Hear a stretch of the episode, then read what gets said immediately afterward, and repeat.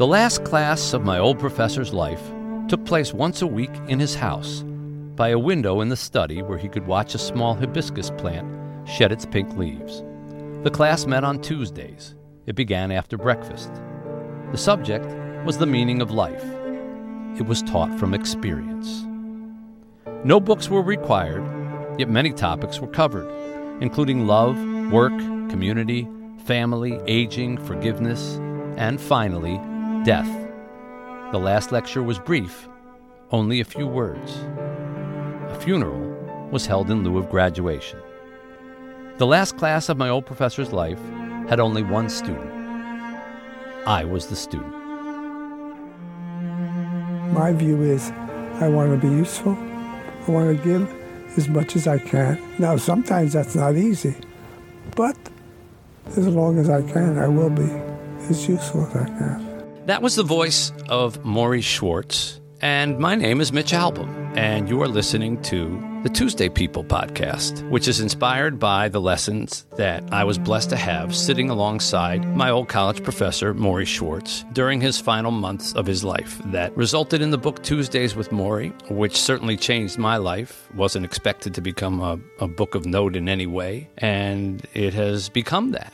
And as a result, Morrie is able to continue to teach the things that he treasured and valued all over the world. And I am now able, feeling that I finally reached the age where I've absorbed most of the lessons, to share some of those tapes and those conversations with all of you. And we're glad to have you joining us. Alongside, as always, is Lisa Goich, our producer extraordinaire. Hi, Lisa. Hello, Mitch. Happy Tuesday. And this is the Tuesday before Thanksgiving. And that is going to inform our topic today because the topic is giving is living.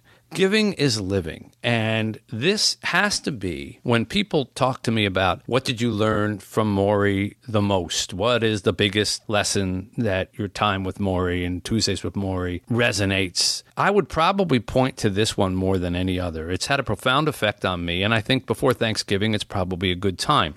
Giving is living. Now, let me tell you how we came to this, Lisa, and how I came to that sentence, which was something that Morrie said to me and I have never forgotten. And I hope you never forget. And it's good because it rhymes, so it's easy to remember. Giving does. is living. Uh, so here is how it came about. As you know, I was visiting with my old college professor, Morrie Schwartz, who was dying from Lou Gehrig's disease. And I went every Tuesday to his home. Now, there were other people who came to visit him. He had been on Nightline numerous times, and a lot of people who had had tangential connections to him rekindled those and came to see him. What would end up being sort of a one time visit. I don't want to say it was because of his celebrity or things like that. They just were reminded that they cared about him and they came to visit. But some days they would come on Tuesdays, even though most of the time it was just Morrie and myself. And I would notice a pattern to some people who came and visited who were not comfortable with someone dying. They would prepare almost like a presentation, Lisa. They would they'd have photos of their kids, they'd have evidence of their work.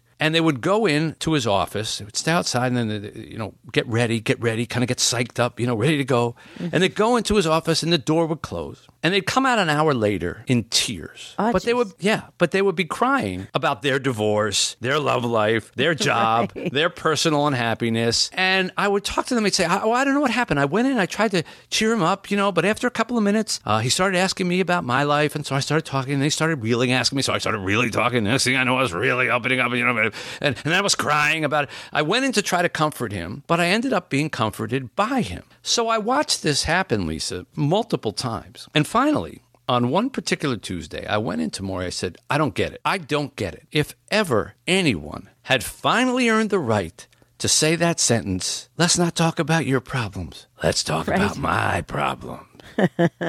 Would be you, right?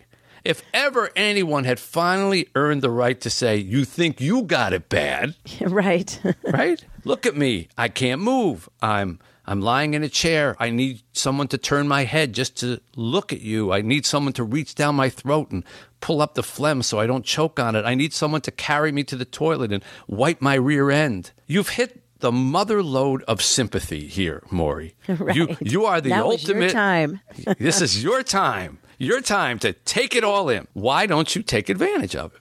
And Lisa, he looked at me as if I had just stepped out of a spaceship. And he said, Mitch, why would I ever take from people like that? Taking just makes me feel like I'm dying. Mm-hmm. Giving makes me feel like I'm living. Giving makes me feel like I'm living. That is a profound little sentence. That it sure also is. it also rhymes, so it's also It easy to remember. Giving makes me feel like I'm living. And I was floored when he said that. And I think to this day, it resonates with me as like, why didn't you see that? And wow, is that ever true? And if you want to talk about a valuable lesson that you can learn from someone who is dying, that is applicable to your life now as you are living it, this is the one because you can actually do something about the way that you are living, change the direction if it's not making you happy, and affect who knows, depending on how young you are when you're listening to this. If you're in your 20s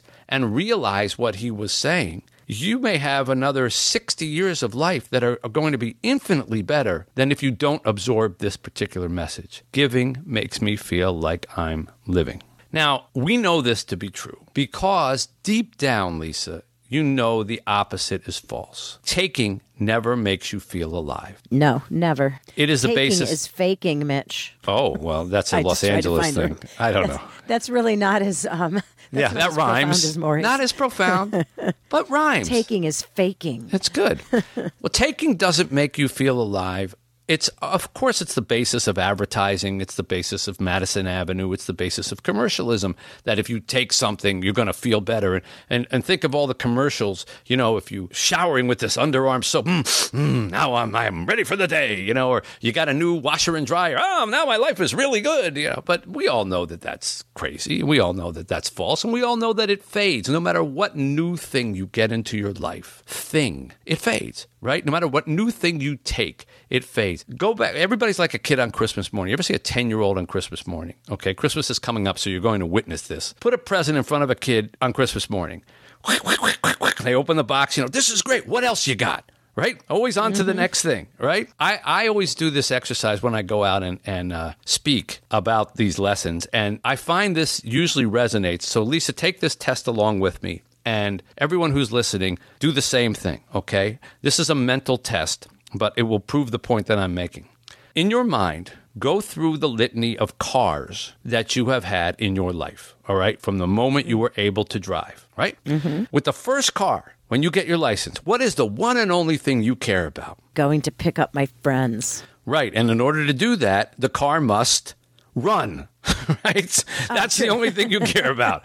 Please God, let this oh, car run because you're is true. probably probably driving an older car, or you know, the, if your parents give it to you, it's the junky car, or if you get one, it's the junky car. So please God, let it run, and of course, please God, let the radio work because there's no point in That's- in you know, true. right? There's no point in driving if your radio doesn't work, or now a CD player, or whatever you know, whatever the MP3 player, whatever anybody's using. Okay, that's all that matters in the first car you drive. All right, then a few more years pass, and maybe you buy your first used car.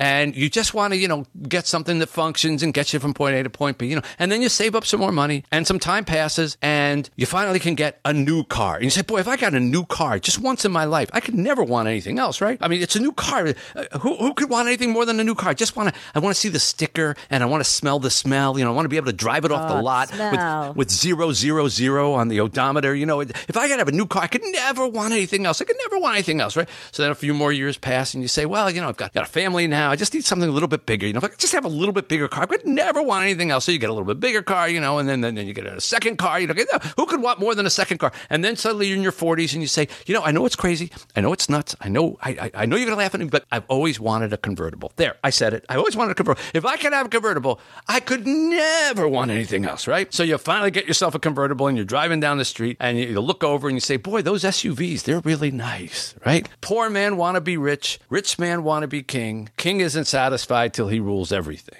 That's not me. That's Bruce Springsteen. You should recognize that, Lisa. Bruce Mm-hmm. is a Springsteen. But it's song. it's a good line, though, right? It is a good line, Yeah, yeah. and it's true. The taking never makes you feel alive. It's just stuff. It's just stuff. Think of, here's another example. Think of those movies where the patriarch of the movie, the older guy, you know, head of the family, he's dying, and everybody gathers around to hear his last words. And they all gather around the bed and they're leaning in closely, and he's about to mumble some final words before he leaves this earth. Does he ever, in any of those movies you have ever seen, with his dying breath, ever utter a sentence like, Bring me the big screen television sets. I just want to touch it one more time. Yeah.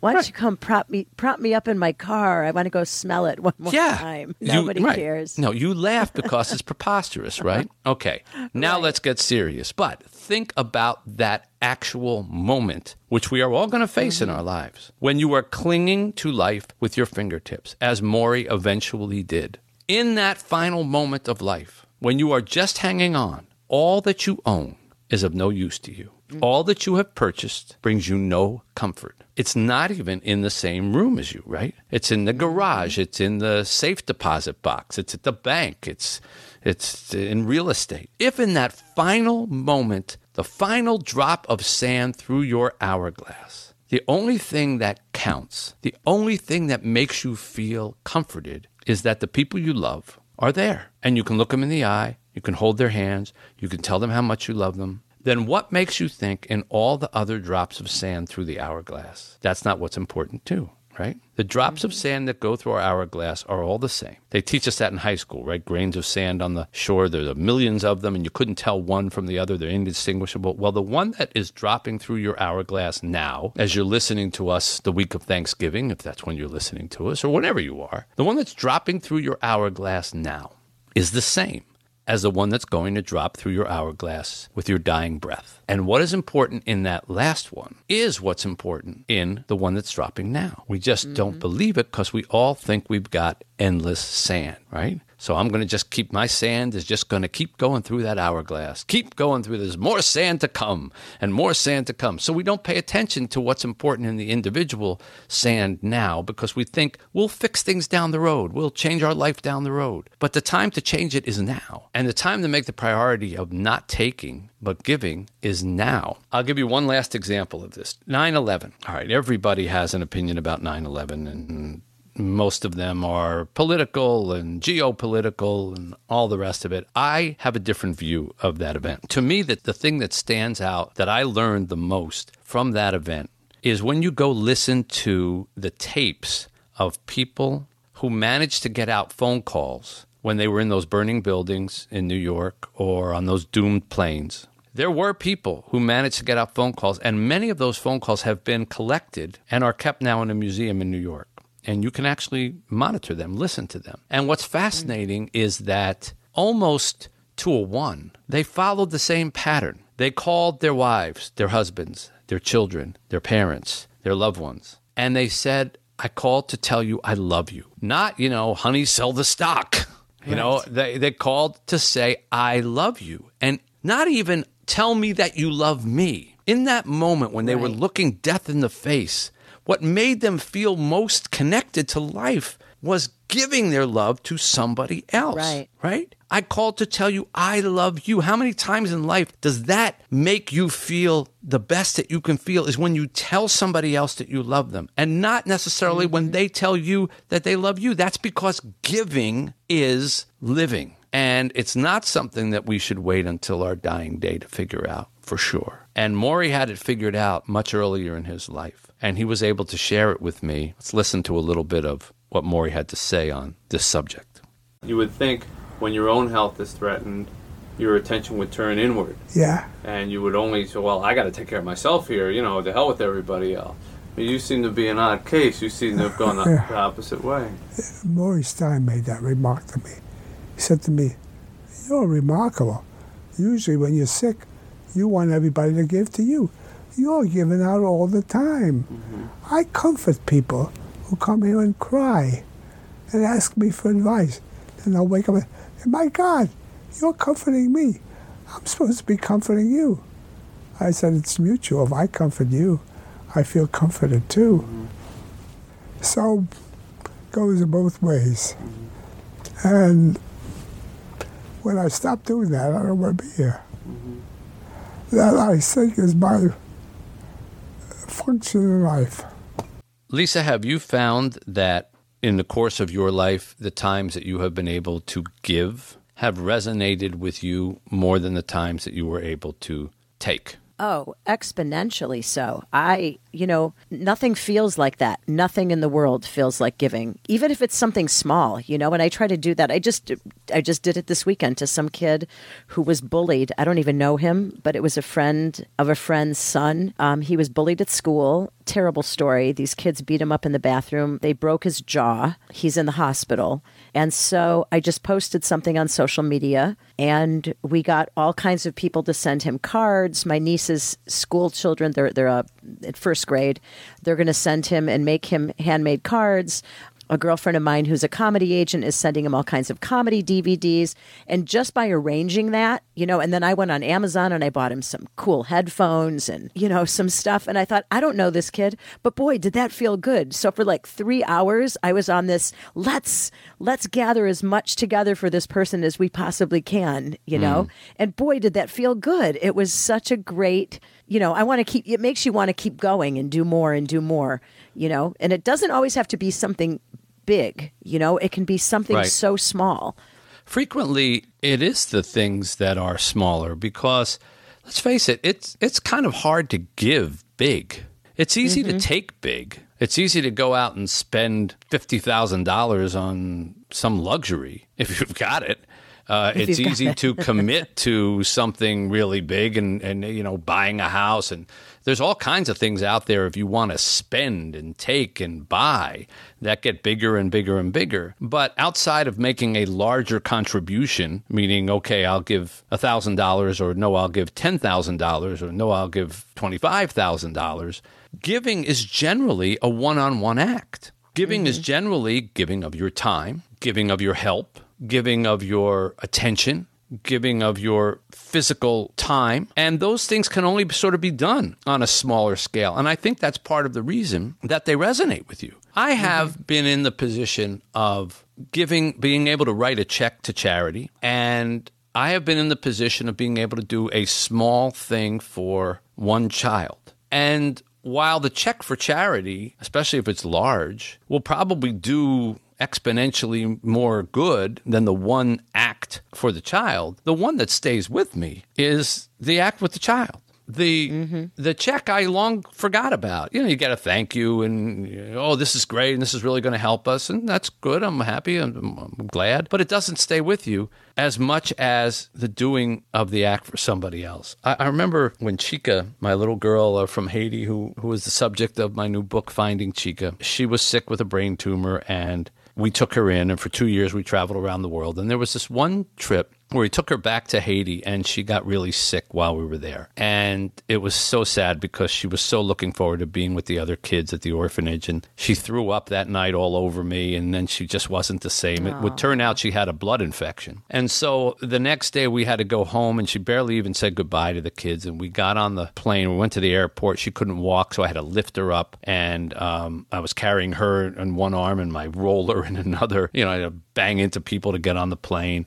And then I sat her down next to me and she was so weary. And she just, I, I, took a little blanket, I made, you know, put it down on the armrest. And I said, Chika, just go to sleep, sweetheart. Just go to sleep. And she put her head down and she put her, you know, head in her arms. And then just before she closed her eyes, she said, Mr. Mitch, what will you do while I'm sleeping? And I oh. said, I'll just sit here and think about how much I love you. And Aww. she said, and she said, okay, that's what I'll do too. And, oh. you know, that was just a moment between the two of us. But being able to give her some comfort because right. she was sick and she was scared. And here, okay, here's a here's a pillow, here's a blanket. You can sleep. I'll be right here next to you. So that, that was just the greatest gift that you can give a child is the security of knowing that you're there and that when they go to sleep, they'll wake up, you'll be right next to them you know, especially a child who's sick and is right. worried. And that small act, I can remember every second of that as I'm talking to you, even though that was over two years ago, than I can when I, you know, like I said, wrote a big check to charity or or got honored, uh, you know, for doing something, and you know, you're, you're feted and they're toasting you and all this stuff. Uh, so it is in the small acts. it's in every small act of kindness and giving that I think you you live on, you know? Mm-hmm. That's true. And even things like gratitude, showing somebody gratitude is a way to give to them. Something as small as whenever I talk to some customer service person, which you know that that has to be a very hard job. You know, when you Yeah. call somebody at the cable company or whatever, and 99% of the day they have people yelling at them. So whenever somebody does something nice for me or we have a good call, I always say, Can I talk to your manager? I want to leave you a good review. Mm-hmm. And they're always like, Whoa, really? Yeah, just let me let me talk to them. You know, and you think, here's a complete stranger. I don't know them. It took me all of two minutes to do something like No that for deal, right. somebody. Yeah. And it could change something for them hugely. You don't even know. It could get them a promotion. It could get them recognition from the people that they work with. It's And I'm little guessing- tiny things like that. that you felt after you did that there was like a glow almost like uh, you know when you get in a hot shower or something and you, you, you're even when you come out you're still warm from the shower that stayed with that. I love with doing you that. It stayed I with love you, doing right? things like that. I love it. Little l- tiny things, telling somebody nice about themselves. You know, it doesn't cost a lot. You know, you you embody this. You know, Mitch. Um, for people who might not know, you run several charities. What do you have now? Nine, ten? What are you? nine in detroit something. and the orphanage in haiti yeah in the orphanage, right? So there's 10 altogether. Your time to help, you know, when you go out and physically, uh, Mitch, a crew, everybody goes out, they'll paint buildings, they do things. I remember when I was working on your radio show and we went out at Christmas time. It was a woman's shelter, I think. We brought Right. clothes. Prior to that, my mom and dad and I, we all went out and we shopped for new clothes. We did even bring stuff from home. We went and got all kinds of brand new things. We went to the store. We, you know, uh, we had so much fun shopping for these people, for the children, for the women. We bought some men's stuff. I came in there with this giant load of things. You know, I still can remember how good that felt. That there was this pile of stuff I put on this table. And when those women came and people started sorting through things and they would pick things off the table and go, wow, this is beautiful. Oh my gosh, look how happy something like that can make and somebody. look how simple it was to do and Mm-hmm. and how easy it is to feel that feeling and I, I always say when people feel down or they're depressed something in life has really thrown them and i'll get asked i guess because i wrote tuesdays with morrie. What should i do? How do i feel better? And the circumstances are so different that there isn't a standard answer. But my standard answer is this is all that I have learned about how you can actually feel better when you feel bad. Go give something to somebody else. Go mm-hmm. find somebody who has it worse than you, or even temporarily worse than you, or even if they don't have it worse than you, but they need something at that moment, and you give it to them. And there will be a moment where they will say, Thank you thank you. And you will get a little tingle in your tummy or, you know, insides. And that is being Spark alive. in the heart. Uh-huh. Yeah, that is being alive. That is being alive. And when you say giving is living, that is the spark that enables you to live. And Morrie, week after week with me, gave of himself, answered my questions, tried to counsel me, tried to guide me. And when I look back at it, and I did this when I was with him, I, I actually asked him once, Why are you giving me so much time? You're dying, and you're giving me one seventh of your week. I'm just one kid who wasn't a very good graduate of your teachings because I didn't keep in touch with you for 16 years. He could certainly have spent his time with somebody else who had been more giving to him during his lifetime. I was a wayward student. And he once answered, he said, Well, you remind me of somebody. Uh, and he gave, he said this Yiddish expression, which in a million years I can't say. it was something. But I said, What does that mean? And he said, You hide your light under a bushel. That was the oh. technical translation. You hide your light under a bushel, meaning you don't let people see the best side of you. Hmm. And he said, and that reminded me of somebody. And I said, Who? And he said, Me, meaning himself. And Wow. so I guess that's why he felt that connection. But now I realize that his wife, Charlotte, would tell me sometimes towards the end, he's having a tough weekend. I don't know if he's going to be able to do your Tuesday. But every Tuesday, he rallied for it. And eventually, I had asked him, I said, I heard you weren't feeling well yesterday. I heard you had a tough weekend. Yeah, yeah, yeah. And I said, How is it that you're always up for this? And he said, I want to do this. I want to give you this education, this last class. Mm-hmm. And now I realize that that was something that, you know, he might have felt bad when doctors were coming to visit him. He might have felt bad when therapists were coming to visit him because that was just a, more of a reminder that he was dying. When I came to visit him, he got to give, and the giving made him feel alive. And I think that's why he never missed a session. I never mm-hmm. missed a Tuesday. I never got a call saying, can't do it this week, we'll go for next week. Not once, despite anyone who knows the decaying factors of ALS know that there are many days that you're not up to your full self. But mm-hmm. he never mm-hmm. missed it because I think that made him feel alive.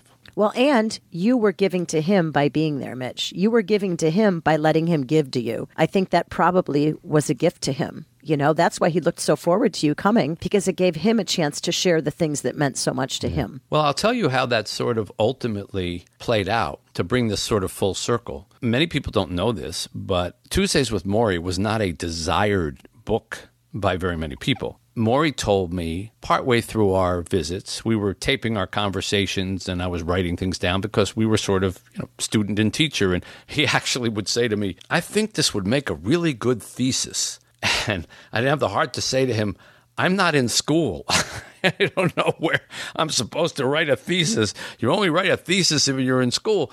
So we were doing this kind of exercise from early on. When he said to me at one point, I asked him a question. I said, What do you fear the most in your life with this disease? And he said, and I thought he was going to say, I fear the way I'm going to die because it's a, it can be a nasty, difficult. You know, you can't breathe and you can't swallow and you're choking. And, and he didn't say anything like that. He said, "I fear the debt I'm going to leave my family." Mm. And I said, "What do you mean?" And that's when I found out how in debt he was for the services that he had been utilizing for the better part of two years. And you know, a lot of that stuff is not covered by insurance if you're doing it at home, and it's every single day, and it adds up. And he really didn't have the money to cover it. And he said, "You know, I feel like I'm going to die a second death. First, I die physically, and then I burden my family with trying to pay off this debt. I'm going to die again. So it was only through that that I had the idea maybe I could write a book and maybe get some money for him to pay off his bills. That was really the only reason I tried to turn this thesis into a book. And I went around to publishers in New York, and many of them just flat out booted me from the office. I mean, you wouldn't believe the reactions. Uh, boring. Nobody's interested in that. It's depressing. You're a sports writer. Who's going to want to read a sports writer writing a book like this? I remember one place, I won't say who it was, but it was a very well known publisher. Uh, the guy said to me, Listen, you, I don't even think you know what a memoir is. Why don't you mm, come mm, back in mm. 20 years when you're a little older and more seasoned? Maybe you'll be ready. I mean, that was kind of nasty. And I really would have given up, Lisa, if it wasn't for the fact that I was trying to raise money for him. Now, right. if it had been for me, I would have said, you know, this is a bad idea. I mean, look how many we're getting flat out rejections. Rejections, here. right. Let yeah. me come up with something else. But because it was for him, because it was to give to him, I kept pushing. And we ultimately found a publisher not long before Morrie died. And I, they agreed to give us the money up front, which was part of the deal because I wanted Morrie to have it. Mm-hmm. And I went to Morrie after we figured this out. I did not tell him during the process that I was doing this at all because I didn't want him to be disappointed. I didn't want to get his hopes up. So he had no idea. And finally, one Tuesday, I came in and I said, um, I got some good news. Oh, really? What? Uh, you know this thesis that we're doing? Yeah. I said, well, I have a publisher who's interested in publishing it as a book. Really? Who? Doubleday. Ooh, I heard of them. I said, well, not only that, but they're going to give us some money, and I want you to have all the money and pay off your debts. That ah. way, you don't you don't have to die a second death. And Morrie cried, which ah. was not unusual. And I'm crying. well, and and I always say to people that was to me the end of Tuesdays with Morrie for me. Wow. For me. Wow. Because I had finally learned this one lesson that he had been trying to teach me that giving is living I had been a largely selfish person up to that point in my life before I started visiting him. And this was really what I would say the first act that I did primarily for somebody else without any. Remember, I was a sports writer, so a book like this was not mm-hmm. going to do a whole lot for my career. And of course, nobody thought anybody would read it. So it was just about making a, a you know a, a business arrangement that would bring him some money. And I felt like I had never felt before when I left that Tuesday. I felt, wow, he was so happy. He was so grateful. He was so at peace. And I had this, like, I don't know how to describe it, Lisa. It was like just this ease with myself. For the first time, I wasn't tense about something. I wasn't ambitious. I wasn't go, go, go, go, go. It was just calm. Like, you mm-hmm. did the right thing. You did the right thing. And it was because I gave something to him in return for all of the things he had given me. And that was my first real exposure to giving is living. And Morrie has affected me in that way immeasurably since then. But that Tuesday, mm-hmm. when I told him, listen, I want you to have this, I'm doing this for you. And his gratitude and the look in his eye and his crying, that, that changed everything for me. And it was an act of giving, not taking. It wasn't something that I got that changed my life. It was something that I gave that changed my life. Mm-hmm. And now look at where we are here. And Morrie continues to give, and it's 20 plus years later. That's something, isn't it? I wonder if he, he would have never dreamt that this would happen. I bet that that his word would continue. That that uh, he had inspired so many people worldwide with his messages and those little visits. that he'd still be teaching effectively. And so great. what prompted uh, here I'll close with this little anecdote. What prompted a lot of this discussion was a trip that I took in on a Tuesday morning, and I was reading the newspaper on my way there. And in this newspaper was a story about Ted Turner. You remember Ted Turner, time mm-hmm. owned Turner Broadcasting and all that. And he was in the news because he was trying to buy, I think it was CBS, don't hold me to it, but it was a network. And he was doing all these kinds of things, leveraging stock, whatever whatever it is that big business people do to buy a network. And there was an article about it in the paper. And for some reason, this reporter asked Ted Turner, Why is it so important to you? You have so much, you're so rich. Why is it so important to you to get CBS? And his answer was, I don't want my tombstone to read, he never owned a network. Ah, that ah. was that was what he had said. Ah, and Ay, ay, ay. I brought that to Morrie oh. because Morrie was trying to decide what to put on his tombstone. Oh, jeez. And I said, Well, how about this? You never owned a network either. And we laughed. But Morrie's desire for his expression on his tombstone, a teacher to the last. Ah, a teacher well, to the last. he sure- he sure now- did achieve but now- that. but think about the difference between those two statements. He Right. never owned a network. That's about mm-hmm. taking, Taking. and what you can mm-hmm. take. A teacher to the last. That's about giving. And so in this Thanksgiving season, giving being the second half of Thanksgiving, the first half is really important too, the thanks part, which uh, we'll do a show on in some weeks to come about gratitude for what we have. But the giving part is critical, and I hope everybody can fill their holidays with uh, with that giving spirit. I know a lot of people who have taken recently to spending the first part of Thanksgiving down at a soup kitchen or some homeless shelter where they can, serving a meal to someone else, and then coming home and having a meal at their ho- home. And the appreciation of the meal that they have is exponentially increased by the giving of a meal to people who don't have. And it's it may sound like a cliche, oh, I go to a soup kitchen on Thanksgiving, but you know, sometimes cliches are okay if they're for the good. And something like that is for the good. Uh, So giving is living. Let's hear one more time from Morrie before we go. when you have a more or less chaotic society and it's not clear what are the real values that are deeply meaningful, then you'll grasp onto the major cultural values like money, status, and power. And that's what happened. Kids were confused. They didn't know what was, quote, the ethical, the good things to believe in. So they grab on to what everybody else says is good. Get yourself a lot of money, get yourself power, get yourself high status, then you're going to have a good life. They later find out it's not a good life. It's too empty. There's no real substantial meaning in it. But by that time, it's too late. They're 20, 30 years older. They've gotten caught in the trap of having a big house and a family, so they have to keep doing their business or their stock manipulations or take out their needs for love by merging more and more and more, getting more and more things, more and more power. And they're bewildered. I think probably 90% of this country is bewildered about what it is we really should be as human beings. Good words. We wish everybody a great Thanksgiving, and I want to thank you for listening to us on this particular edition of the Tuesday People podcast. Lisa, we have a little details. First of all, I'm thankful for you, Mitch. Oh, well. and I'm you. thankful for all of our listeners. I've really, you know, we, we're developing a nice little community here, and, and it's so great. And for That's people who want to join us, yeah, we have a, um, our Tuesday People community. We have a Facebook group. Go to Facebook, go to Tuesday People, join us, and you know, we'll, we're going to start posting in the near future topics for people to join in, and we're going to start having people come on our show with us. So look for that coming in the very near future. Right, we'll be able to take phone calls from all of you around the world uh, and answer some of them, and that will be great. And that's part of the whole Tuesday People community. So, Lisa, I, I am grateful for you and on this podcast. I also want to thank everybody out there who has given me the response to my new book, Finding Chika, such love and such uh, warm comments. Not the likes I have not seen since Tuesdays with Morrie. Uh, really, there are a lot of books in between, and people were nice on those. But the reaction of people to finding Chika and the story of our little girl and her bravery and her inspiration, and just like with Morrie, she's the she's the story. I was the mm-hmm. person to whom it happened, and I was the conduit and the storyteller. But she's the story, and Morrie was the story. And you know, two decades apart, they both taught amazing lessons.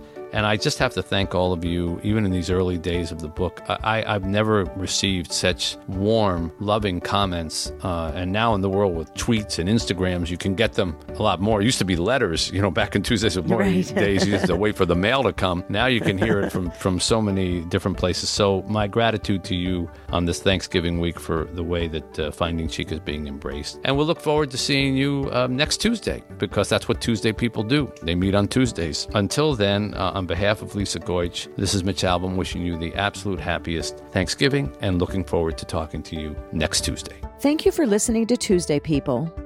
To be part of our conversation, join the Tuesday People community at wetuesdaypeople.com. Subscribe to our podcast so you don't miss an episode and share it with your friends. We look forward to having you with us every Tuesday because, after all, we're Tuesday people.